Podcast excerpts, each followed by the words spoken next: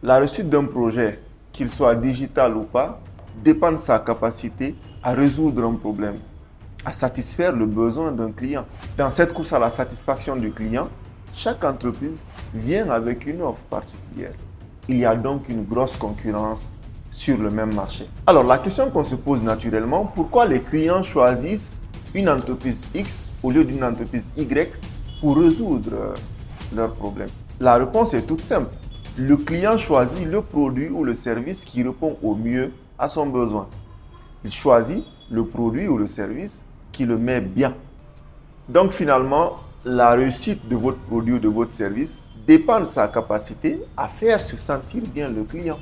C'est ce qu'on appelle l'expérience utilisateur, communément appelé le UX. L'UX désigne donc la qualité de l'expérience vécue par votre client ou votre utilisateur lorsqu'il est en interaction avec votre produit ou votre service. Si aujourd'hui Facebook est ce qu'il est, c'est parce qu'ils réussissent à faire se sentir bien tous leurs utilisateurs. Alors, comment fait-on pour que nos clients et nos utilisateurs aient une bonne expérience lorsqu'ils sont en interaction avec nos produits ou nos services? La réponse, elle est toute simple. Il s'agit d'adopter une démarche à travers laquelle on se met dans la peau du client lors de la conception du produit. En faisant cela, on s'assure que ce qu'on va produire correspond à ce que notre utilisateur veut. Plus encore, on s'assure que ce qu'on va produire correspond à ce que notre utilisateur est.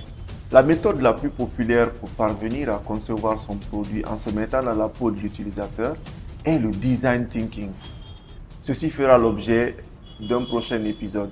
À la prochaine!